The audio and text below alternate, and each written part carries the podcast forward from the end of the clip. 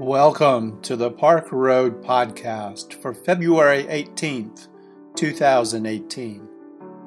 Today's podcast is a sermon given by Russ Dean, co pastor with Amy Jacks Dean at Park Road Baptist Church. His sermon today is entitled Remembering to Remember.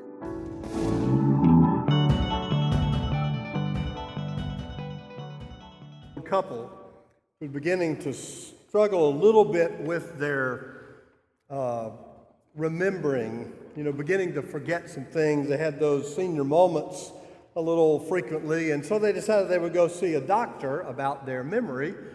So they visited the doctor, and the doctor said, Well, a simple thing that some people can do, it, it, they find it very helpful just to write down things to remember, you know, little everyday things, just write them down. And so they went home, and the wife said, Dear, I would like to have a bowl of ice cream. Would you go to the kitchen and get me some ice cream? And uh, she said, And you might want to write it down.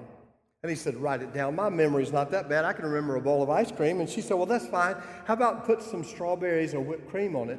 You might want to write it down. And he said, My memory is not that bad. I'll get you a bowl of ice cream with strawberries and whipped cream on it.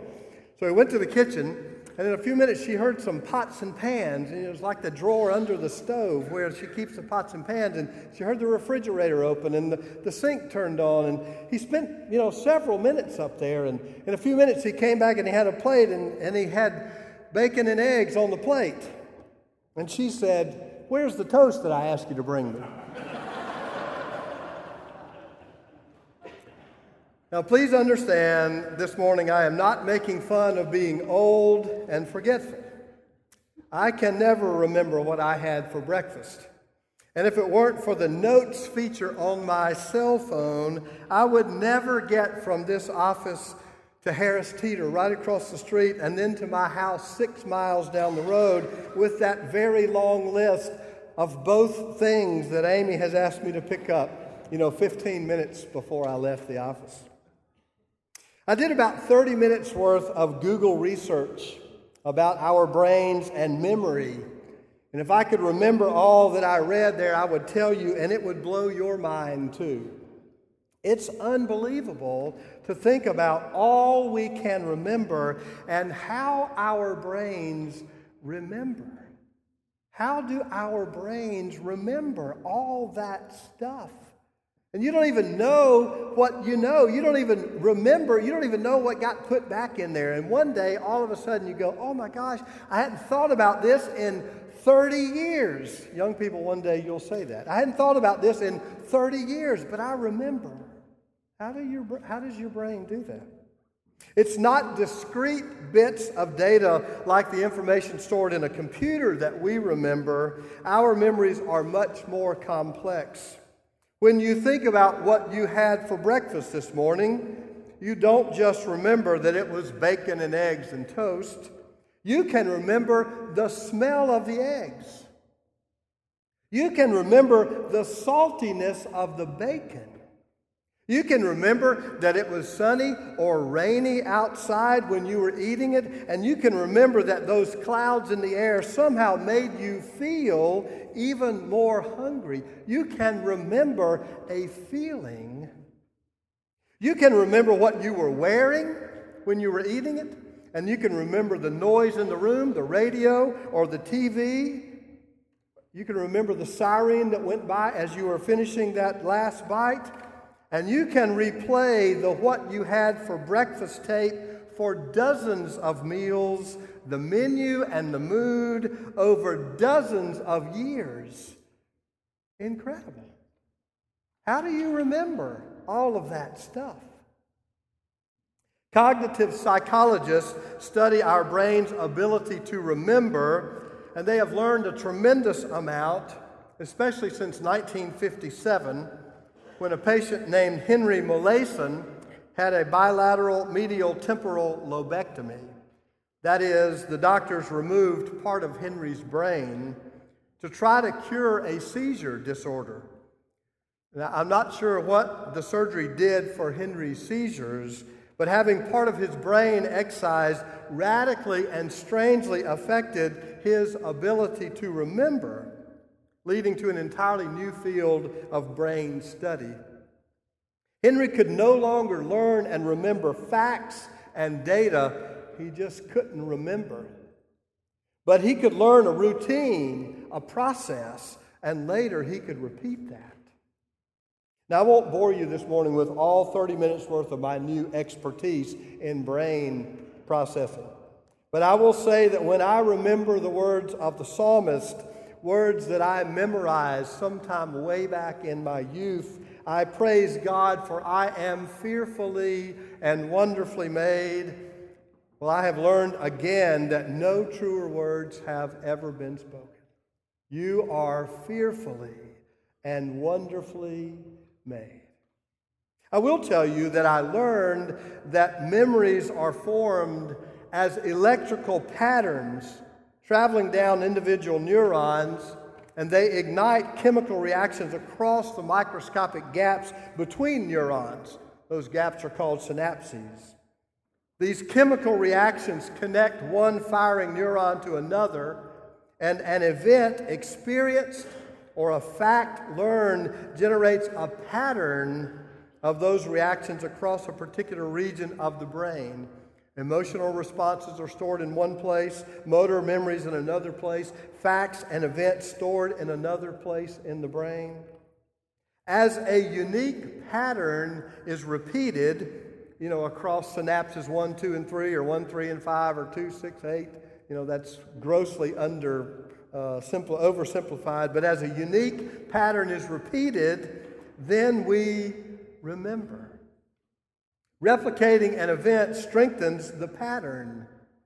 Practicing a skill or repeating the multiplication table, for example, over and over actually causes the affected synapses to grow closer together, to strengthen that memory. Some researchers believe that the brain cannot actually distinguish between the real experience of an event and simply recalling that event in your mind. Actually doing something and then remembering what you actually did in the brain is the same thing. But scientists are sure that causing that sequence of synapses to light up reinforces the strength of that sequence as a memory. Some of those formative childhood memories stay with us even when our brains lose other cognitive function because we have remembered them so many times. Fired means wired permanently into our brains.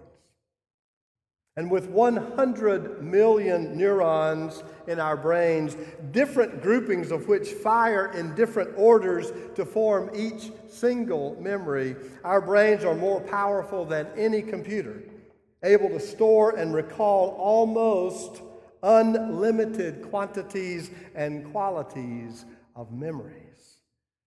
Amazing. Your memories which can be almost overwhelmingly emotional, psychic, visceral. Memories are formed by electrical ions and chemical elements traveling in patterns through the brain. In other words, memories are metaphysical. They are so much more than physical. Maybe we can even say memories are spiritual. Yet the mechanics involved, electrical impulses and chemical reactions, are elemental. Thy kingdom come on earth as it is in heaven. What I'm trying to say is the physical and the metaphysical, the temporal and the eternal, the material and the spiritual are connected. And not only are they connected, they are integral to one another. The sacred is, med- is, is mediated by the mundane. Jesus said, When you drink this cup, do it to remember me. When we remember to commune in a particular way, that action helps us to remember. Jesus. And all that we know about Jesus in that one simple act. Amazing. If you will humor your inner skeptic just a bit and allow the literal plot line of today's fascinating story from Genesis to speak a deeper truth to your soul, you can learn something of the power of memory, even from God, who apparently had trouble remembering. The story says simply that God knew the importance of remembering, but God also needed a little help remembering. When we need help, there's some simple tricks that we can follow. There are those mnemonic devices, the lines of the treble clef on the musical staff that I learned when I was taking piano in the first grade. E, G, B, D, F. I memorized every good boy does fine. Sorry, girls. The colors of the rainbow spectrum red, orange, yellow, green, blue, indigo, violet is Mr. Roy G. Biv. Did you learn about Roy G. Biv in school? That rule of thumb for spelling is I before E except after C, and when sounding like A, as in neighbor and way. I'm told that rule doesn't hold more times than it does. Uh, it is false more times than it's true, but it's a handy dandy little, little line to, to learn. Sometimes our help takes a more physical form. We can tie a ribbon around our finger to remember something. All of my life, I have watched my father cross the fingers of one of his hands, or if he had two things to remember, he would cross fingers on both hands. When he had something he wanted to say or something short term he had to remember, I've often seen my dad walk in the back door of our house like this he was going to write something down. He was going to make a phone call. He knew he had to do it. And as long as he kept his fingers crossed, it connected with that short term thing in his brain, and he could remember if he crossed his fingers. That worked for my father, but where would I be without that all important app that is built into my iPhone? All that is missing for me is the 2x4 attachment, which synchronizes with the app and literally explodes out of the phone, whacking me in the head for those times that I can't even remember to check my reminders. Apparently, God also needed a physical reminder. So that amazing rainbow app was born, connecting God and God's people across a horizon of difference. When the bow is in the clouds, God says, I will see it, and the bow will cause me to remember the everlasting covenant that I am making with you. God needed some help to remember. Even God needs a helpful reminder of the things that are most important. How do you remember the things that are most important? And how do you remember to remember that some things are more important than others? God created a rainbow.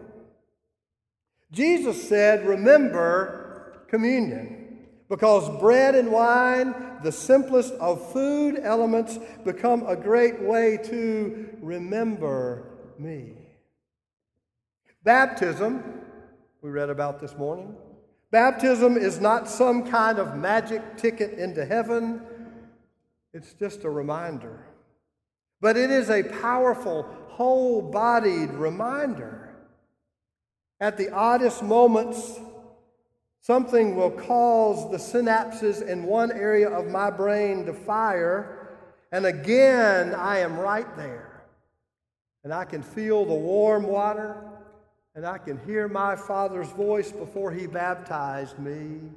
In obedience to the divine command of our Lord and Savior Jesus Christ, I baptize you, my Son. Now I remember. Rituals are just codified physical reminders of deeply spiritual mysteries. The liturgical calendar just ritualizes the rhythm of a year. Advent reminds us that Christ comes to those who have been prepared to be amazed. Liturgical Christmas reminds us that the coming of the Christ is not a day, but a season. Twelve days should be long enough to remind us that it's not about packages and tinsel, but a pattern of living, life as giving. Epiphany echoes the darkness of the physical year as we move from the winter solstice into the season of spring. It calls us to look for signs of life and light growing longer and stronger in our hearts as the days lengthen. And Lent invites us to slow down our busy lives for just long enough to catch our breaths, for just long enough to remember. It's like our moment of confession every Sunday morning. Lent is like that moment expanded into 40 days of quiet, sober reflection.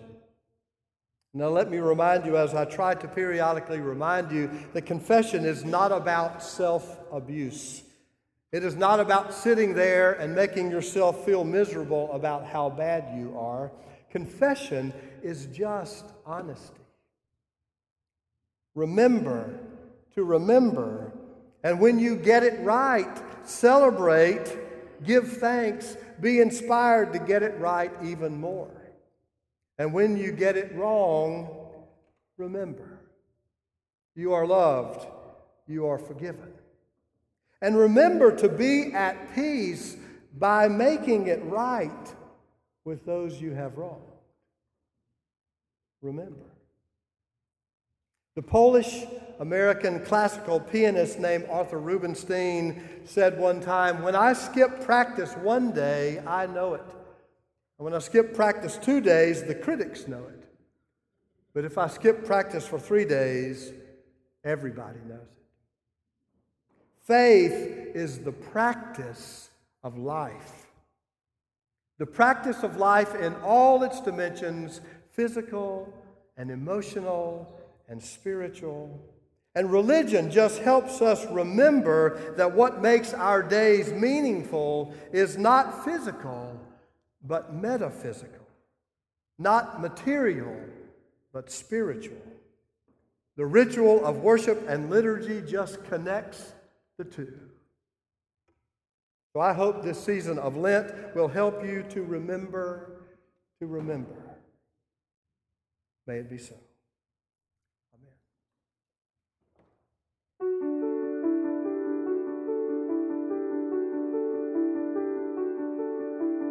We invite you to learn more about Park Road at parkroadbaptist.org. Park Road is a progressive faith community located in Charlotte, North Carolina, encouraging independent thought, community service, social justice, and interfaith understanding.